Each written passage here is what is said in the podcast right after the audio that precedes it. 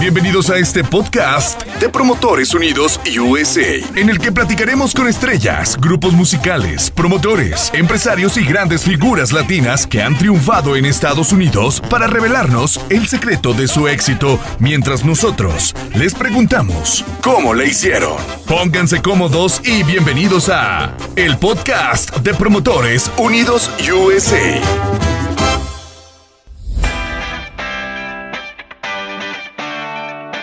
Buenos días, buenas tardes, buenas noches, dependiendo de dónde estén escuchando y viendo desde sus casas, ya que nos pueden ver a través de YouTube y escuchar a través de la plataforma de, Spotify. Mi nombre es Rodrigo López y es un gusto estar con ustedes en este su programa, como le hicieron de Promotores Unidos USA.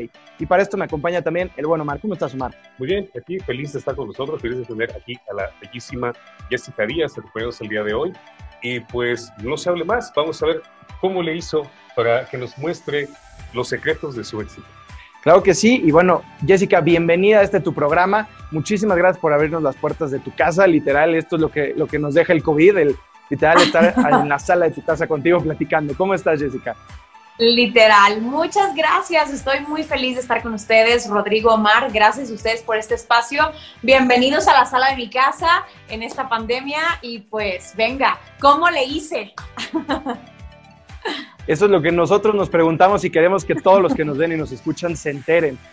A ver, tú naces en Culiacán, ¿cómo comienza este gusto por este difícil, complicado, pero hermoso medio? Que es el medio de la actuación, el canto y demás, vaya.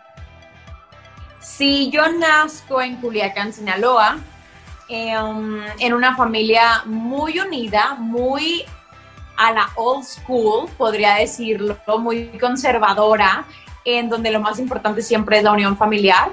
¿Y, cómo, le, cómo fue mi primer approach? Bueno, desde chiquita yo canto, bailo, actúo, yo creo que desde que estaba en la panza de mi mamá, literal. O sea, hay videos míos recitando poemas a los abuelos cuando yo tenía cinco años.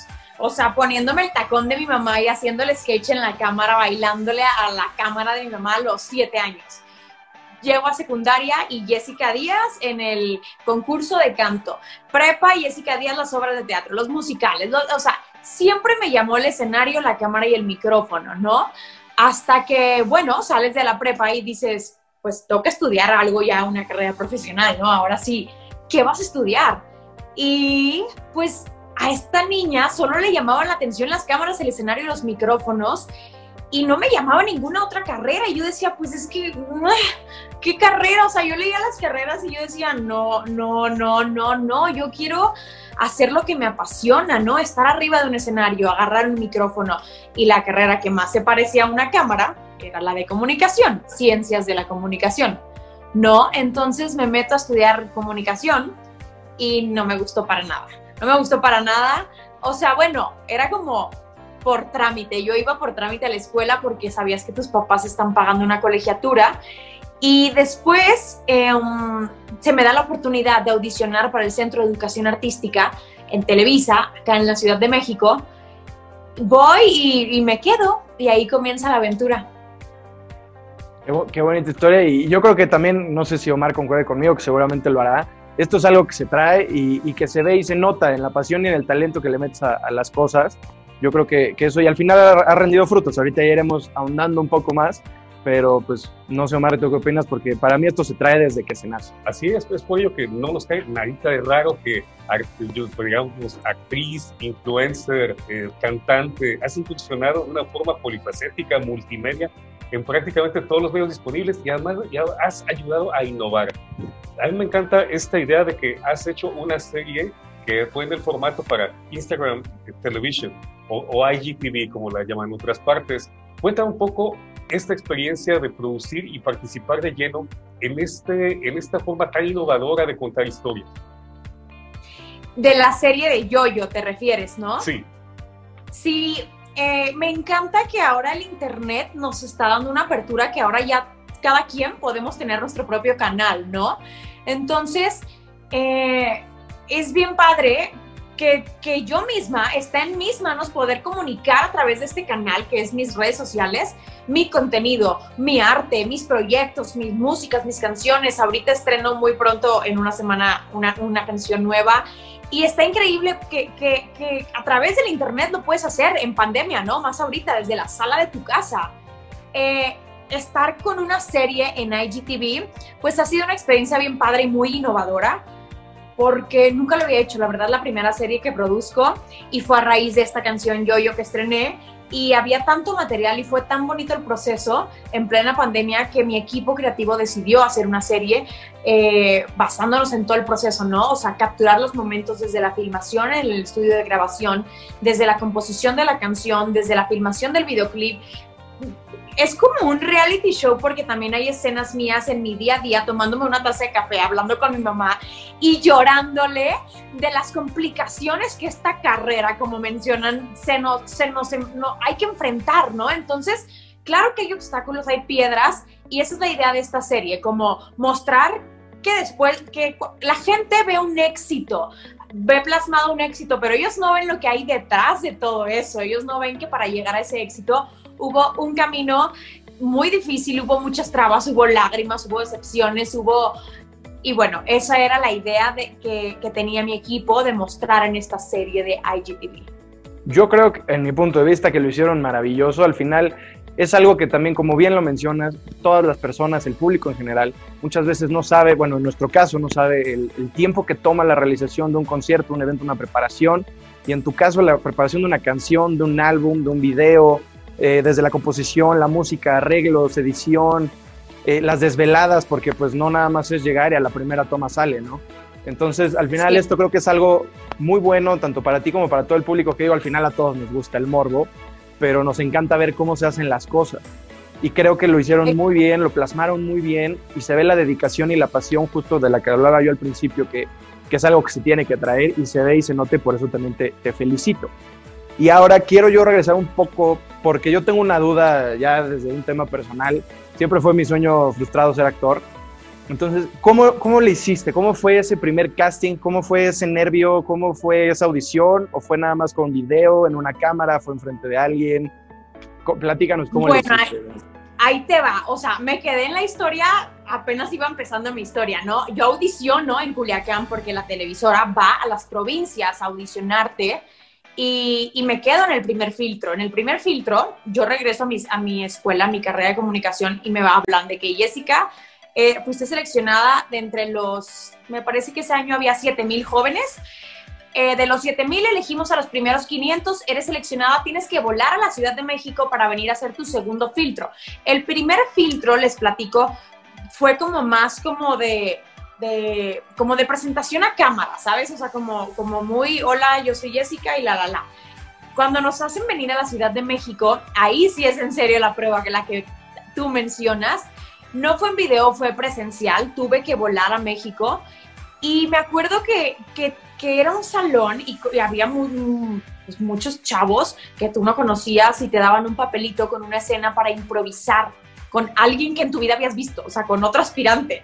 Entonces, ese era un, filtro. Improvisar una escena con alguien que no tenías ni idea quién era. Otro filtro era, pasabas a otro salón y era, cuenta una anécdota. Y yo creo que al contar la anécdota, ellos ven cómo te desenvuelves, cómo te desarrollas, cómo te expresas, y eso cuenta, supongo.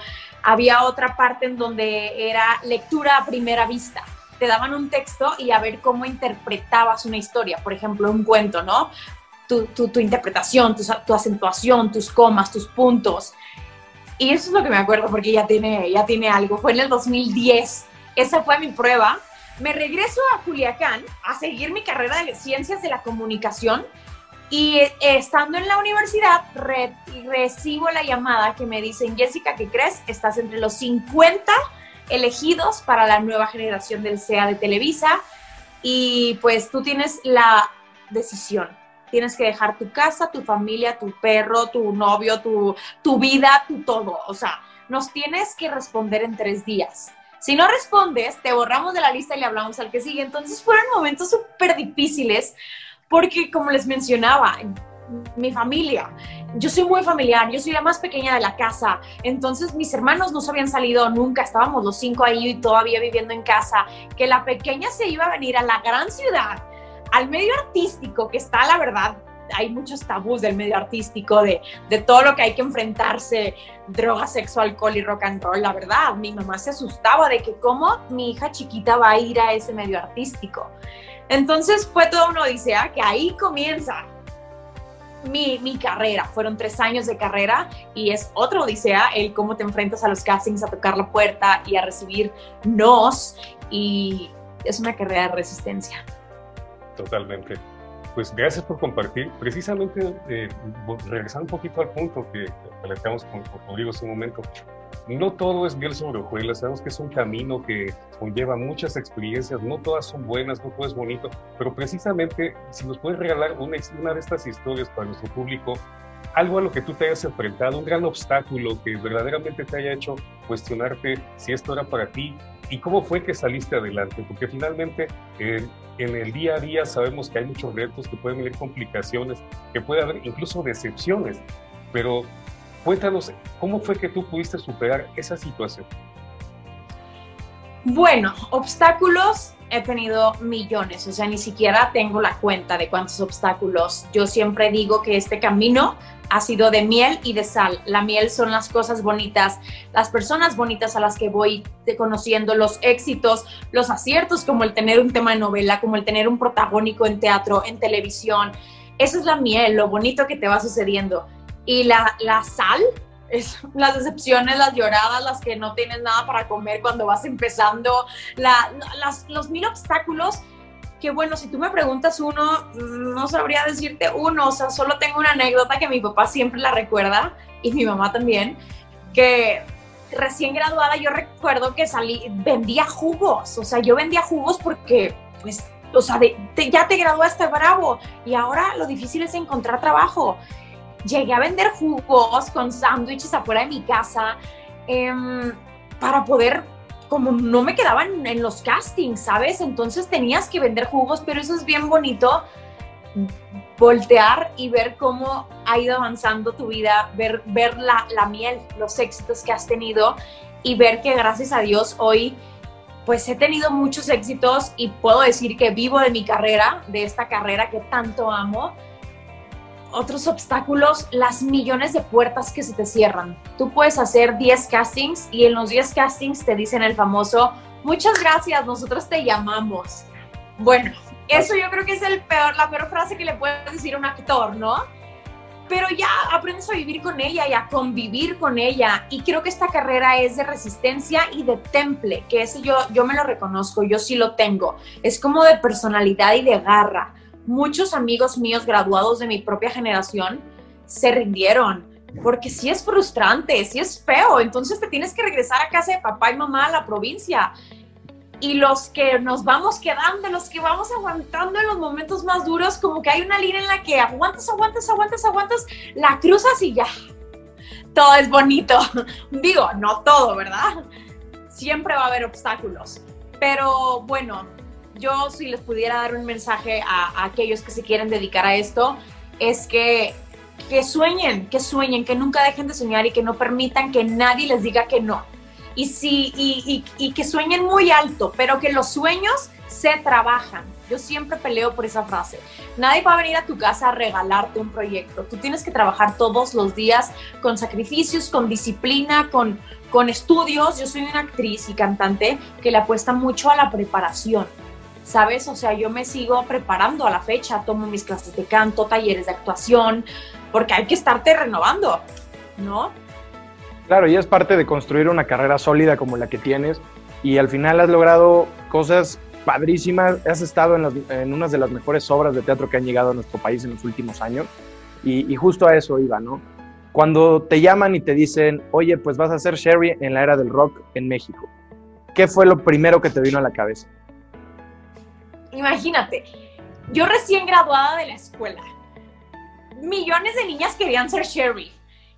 Y, y, o sea, alternar con Dulce María, que en ese momento para mí, o sea, yo ya trabajé después en una novela con Dulce María, Dulce María venía de RBD, famosa, y yo recién graduada, o sea, pues nadie me conocía, era como, neta, o sea, voy a ser Sherry, voy a alternar con alguien famoso, y yo, mi carrera va empezando, para mí sentí, bueno, obviamente no te puedo decir la alegría que sentí, pero también era una responsabilidad muy grande, porque mi primer papel en una obra de teatro no me lo dieron de ensamble o no me lo dieron de, de secundario, o sea, fue el protagónico. Entonces, para empezar, fue una bendición, agradecida con Dios. Después, una gran responsabilidad en donde la gente iba a pagar un boleto, porque ese boleto que pagaban iba esperando a que te salga la famosa, ¿no? Y entonces de pronto le sale la niña güerita, pues qué responsabilidad tenía la niña güerita. Cantar espectacular, bailar y actuar espectacular. Y yo, ese fue mi proceso en Rock of Pages. Me preparaba, yo me acuerdo perfecto, eran, me desvelaba, eran madrugadas con mi vocal coach, ya en camaritos, presenciales y luego camarita, sacando las notas de las canciones porque yo tenía un, peso muy grande y la verdad es que el resultado fue muy bonito, los comentarios fueron muy bonitos hacia mí, hacia mi interpretación. Entonces, bueno, pues queda como un recuerdo súper padre para mí que mi primera obra de teatro fui la protagonista. Claro, y al final, como, como comentario o anécdota aparte, yo estaba justo estudiando la carrera, yo estudié Dirección de Empresas de Entretenimiento, que es la parte de atrás de todo lo que estamos platicando.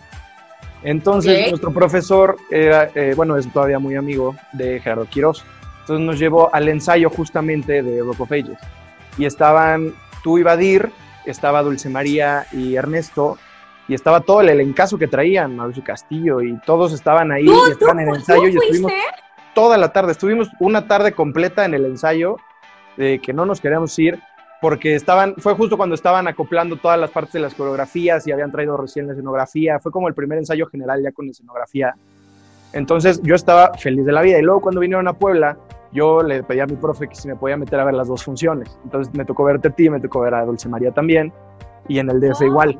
Entonces, a mí en lo general fue una obra que me encantó. Me encantó cómo lo hiciste tú, cómo lo hizo Dulce, cómo lo hicieron todos en general. Creo que fue una obra que, que marcó una pauta porque fue un musical súper bien hecho, súper bien tropicalizado al español y que para mi gusto no hubo ninguna falla y que por mí seguiría feliz de la vida yéndolo a ver cada fin de semana.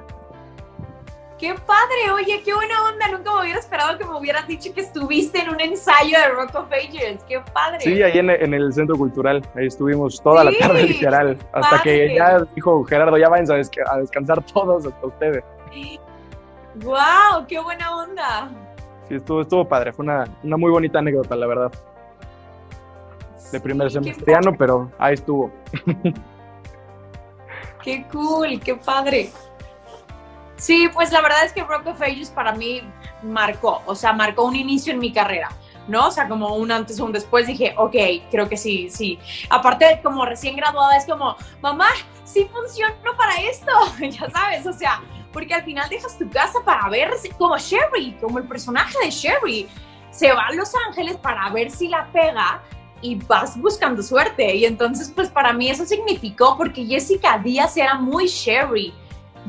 Justo en ese momento, Sherry llegaba a buscar su sueño y Jessica también llegó a la Ciudad de México buscando un sueño. No, claro, y para mí, perdón Omar que te interrumpa, solo para cerrarlo, para mí no hay mayor recompensa y, o sea, lo dicen todo el tiempo y a lo mejor suena un poco trillado, pero el aplauso del público cuando se terminaba la obra y los ovacionaban por el excelente canto, el excelente baile, la coordinación, se veía el trabajo detrás de la obra. Yo creo que con eso era más suficiente, además de las buenas críticas, por supuesto, que ya había en medios y demás. Yo creo que la ovación que recibían al final de cada función era, era algo único porque era todo tu trabajo, era, ok, valió la pena porque les gustó lo que hice, ¿no? Sí, 100%, 100%, 100. Bueno, pues eh, pasando a otra faceta, porque como al principio, estás en todas partes, en muchos medios y además haciendo arte de tantas maneras. Me voy a pasar a otra, a, otra de estas actividades que vas a cabo, que es la composición. Componer es un verbo muy bonito que nos habla de arte, nos habla de magia. ¿Cómo es ese ambiente donde Jessica necesita estar para componer una de sus canciones. ¿Qué necesita ver alrededor? ¿De qué tienes que llenar estos pequeños eh, espacios de inspiración? Pues mira, para componer solo hay que estar sensibles y conectados. A mí esta pandemia me hizo, me dio mucha apertura a componer. Se aflojó la, la libreta y la pluma yo creo que por, por, como todos nos hemos sentido en la pandemia, ¿no? Ha sido momentos de vulnerabilidad, momentos de tristeza, momentos de, de miedo, o sea, y a mí me hizo, me encanta la frase que decían, si no puedes ir afuera, ve adentro. Y yo sí me dediqué a ir adentro y me dediqué a plasmar muchas historias que, ven, que he arrastrado durante años en canciones. Y pues, pues nada, creo que cualquier momento de tu vida, cualquier situación es importante para aprovecharla, para plantearla, para plasmarla, perdón, en una canción, ya sea una ruptura amorosa, ya sea el comienzo de una relación, ya sea una amistad, ya sea cualquier situación se puede volver canción, ¿no?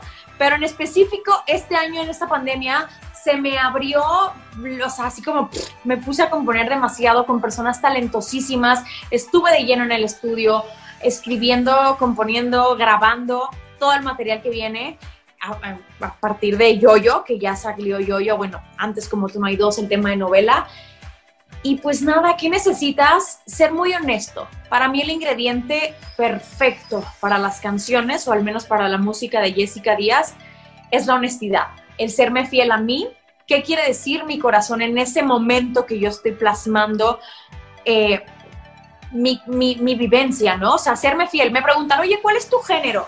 No, no lo sé, mi género es la fidelidad o sea, si en ese momento mi corazón quería cantar una cumbia romántica, pues eso va a ser porque estoy enamorada. Y si termino una relación, pues, pues vamos a cortarnos las venas, ¿sabes? Entonces, creo que el ingrediente perfecto o el mood perfecto, respondiendo tu pregunta, es la honestidad. Totalmente. Eh, pues no hay duda de que como Jessica Díaz no hay dos, y precisamente Rodrigo, antes, cuando estábamos tras bambalinas, antes de comenzar esta entrevista, eh, Rodrigo, ¿quieres compartirlo? Nos, eh, nos hacemos algunas preguntas acerca de eh, México y Estados Unidos. ¿Qué representan para ti esos dos escenarios? México y Estados Unidos. ¿Qué representan los escenarios? Bueno, o sea, todo. Creo que son, o sea, en la música son dos escenarios importantísimos. México es cuna de, de talentos toda América Latina quiere venir a México a triunfar, ¿no? Y, bueno, y a Estados Unidos también. Y yo me muero de ganas por, por, por ir a Estados Unidos a, a, cantar en vivo, ¿sabes? A estar en un escenario y verme con el público y, y corear mis canciones, pero la pandemia nos detiene y, y habrá que esperar. Pero bueno, significa creo que son dos países de mucha oportunidad y creo que, por ejemplo, en Estados Unidos creo que los latinos nos reciben muy bonito. Entonces, creo que está muy padre llevar nuestra música, digo, aquí en México y en Estados Unidos. Y llevarles este apapacho a todos nuestros paisanos que nos están viendo y escuchando, que les mandamos a todos un saludo. Y, llevarles este pedacito de México en, tu voz, en tus canciones, en tu baile, en tu expresividad creo que es algo también único y, vas a ver que, muy pronto vas a estar cantándole a todos nuestros paisanos y disfrutando de tu enorme talento allá en, los Estados Unidos. Ahora, ya que, comentábamos un poco ya de todos los proyectos que has abarcado en tu, en tu carrera, porque yo nada más te pregunto si hay, hay algo que no hagas, este, es ¿cuál es el proyecto que más has disfrutado? Que desde que inició hasta que terminó dijiste es que no me cabe la sonrisa en la cara, y no puedo esperar a que sea mañana para volver a interpretar a este personaje o para volver a cantar esta canción o para volver a grabar? Ay, todos. Creo que cada proyecto tiene su magia, su toque, su, su ingrediente que siempre se queda en tu corazoncito. Pero bueno, uno muy latente que para mí significó demasiado fue el de Como tú no hay dos. Porque cuando yo llego a la Ciudad de México, al SEA de Televisa, yo siempre me preguntaba, yo soy una niña muy, muy inquieta, o sea, yo siempre estoy tocando puertas y buscando y voy y vengo y, y, creo y se me ocurre una locura y la quiero crear y un proyecto. Entonces yo decía, ¿cómo colocarás un tema principal? ¿Quién los hace? ¿Quién los escribe? Entonces yo iba y preguntaba a los productores, oigan, ¿quién? escribe los temas de las novelas y cómo le hace y por qué lo, lo canta Alejandro Fernández, o sea, cómo es el proceso, ¿no? El caminito y me lo platicaban, pero yo no lo entendía y, bueno, y sí lo entendía, pero decía, bueno, está muy complicado, ¿no? ¿Quién nos interpreta? Alejandro Fernández, eh, este, Yuridia, Carlos Rivera, a Cristina Aguilera, o sea, personas que tienen mucha trayectoria en la industria de la música y que para mí hayas tenido yo el tema principal de una novela en, en, autoría mía, porque eso es muy importante. Es diferente cuando ten Jessica, cántala, porque como tienes un personaje en la novela, pues bueno, cántala. A que no, la escribí yo en coautoría con, con mi productor musical Stefano Vieni, se la propuse al director y ganamos, o sea, le ganamos a, a, todas las opciones de canciones que tenía la producción y se quedó mi tema como tema principal del proyecto, cuando era pensado para tema del, de mi personaje. Entonces, respondiendo a tu pregunta, el combinar un personaje en la novela, tener un personaje como actriz y el combinar mi faceta como cantante, teniendo el tema principal, yo creo que eh, yo dormía feliz y me despertaba feliz a las 5 de la mañana y me iba a entrenar y, no tenía vida, estaba vuelta loca, pero lo disfruté y lo gocé como no tienen una idea. Y cuando salió y fue el estreno, lo lloré de alegría, ¿sabes? Y pues siempre se va a quedar ahí como un sueño que cumplí. No, pues claro, fue el paquete completo y fue el regresar con Jessica entrando al SEA a decirle, si se puede, mantente ahí, no pierdas el dedo del renglón, lo vamos a lograr. Entonces, muchas felicidades por parte de nosotros también, porque eso es un Gracias. logro bastante, bastante importante. Y Omar, también te quería preguntar otra, otro tema acerca de Yoyo. En realidad, este, pues un poco esta experiencia desde, eh, como decía yo, tras bambalinas, desde idearlo, producir, eh, toda esta experiencia completa, eh, ¿qué te ha dejado en estos, días, en estos días de pandemia? Además de lo que ya nos comentaste acerca de compartir todo esto que es parte de tu vida, lo que es el día a día. Eh, ¿Hay algo más que nos quisieras contar acerca de este gran proyecto? ¿Pero sobre yo-yo? Sí.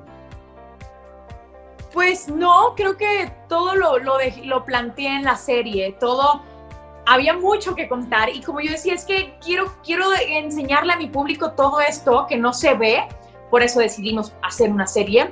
Y creo que todo lo dejé muy, muy claro en la, en, en la serie y, y, bueno, con la canción, con el videoclip, que fue todo un reto hacerlo en pandemia, que, tuve obstáculos, que se me cayó la locación, me la cancelaron, pero finalmente siempre después de la tormenta viene la calma y sale el sol y, pues, pues no, en realidad que fue una experiencia muy bonita hacer un producto como el que salió de yo, yo en pandemia. Me siento muy orgullosa. También eso es muy importante, que como persona te, te, te reconozcas las cosas, ¿no? Me siento muy orgullosa de lo que hizo mi equipo y conmigo, obviamente, porque no estaba, no estaba fácil, no estaba fácil, los lugares no nos dejaban meter muchas personas, la sana distancia, la esto, el otro, y aún así soy una persona muy terca, soy una artista muy terca que lo que se propone pues lo logra, lo cumple o, o, o al menos me esfuerzo, ¿sabes? Y si no, me quedo en el, en el intento. Y pues nada, yo, yo fue eso, fue una canción muy bonita que hice en la pandemia. Y bueno, ahora yo quisiera para terminar, ya si, si Omar también está, está de acuerdo, bueno, tengo una última pregunta y todos lo queremos saber y si nos quiere regalar la exclusiva, yo feliz. ¿Qué se viene nuevo de Jessica Díaz? ¿Qué podemos esperar? Ahora habrá más de Jessica Díaz, habrá más como actriz, más como cantante, de ambas. Ahí, ¿cómo nos vas a sorprender ahora? Los voy a sorprender con una nueva canción. Ahorita en noviembre hay nueva música. Estrenamos canción en noviembre. El, ya te, eso sí es exclusiva, ¿eh? no lo había dicho en ningún medio, en ningún lugar. 13 de noviembre, viernes 13, se estrena mi próximo sencillo. Perfecto, ¿no? Ahí está. No, más nueva la información no la podemos tener. Desde la sala de tu casa, la exclusiva de cuándo sale tu Primicia, ¿eh? Primicia. Muchísimas gracias, Jessica, por haber estado con nosotros. Nos podría regalar tus redes sociales porque quiero invitar a todos a que te sigan. Además de que escuchen toda tu música, que vean la serie de Yoyo Night GTV. Y por favor, háganse un favor. Suena redundante, pero, pero pues tenía que ser. Sigan el consejo de Jessica del té de hoja de guayaba, por favor. Por favor, síganlo. O sea, maravilla. Les voy, ya se les solucionó. Amo, amo. Té de hoja de guayaba para los que sufren colitis como yo. Es y síganme en mis van a redes recibir. sociales. No, no, mi mamá va a ser la más orgullosa que ponga muy en alto su té de guayaba. Síganme en mis redes sociales, estoy como arroba Jessica Díaz MX. Se van a enterar de mi música, mis proyectos de actuación, mis consejos como el té de guayaba, mi vida, mi día, mi día a día, mis sueños, mis locuras y por ahí podemos estar muy, muy en contacto cerquita. Pues muchísimas gracias Jessica, muchísimas gracias Omar. Gracias Jessica. Y los invito a que nos sigan a nosotros en nuestro YouTube, Spotify, en Instagram y en Facebook como Promotores Unidos USA para que no se estén perdiendo todas las actualizaciones de este su podcast de cabecera, eh, como le hicieron. Mi nombre es Rodrigo López. Omar Rodríguez. Y es un placer haber estado con ustedes. Nos vemos en la próxima, no se lo pierdan. Muchas gracias. Muchas gracias a ustedes. Gracias, Jessica. Gracias por el espacio. Si quieres más contenido exclusivo de Promotores Unidos USA, así como entrevistas y noticias del mundo del espectáculo, suscríbete a nuestro canal, activa la campanita y síguenos en Facebook, Instagram y TikTok.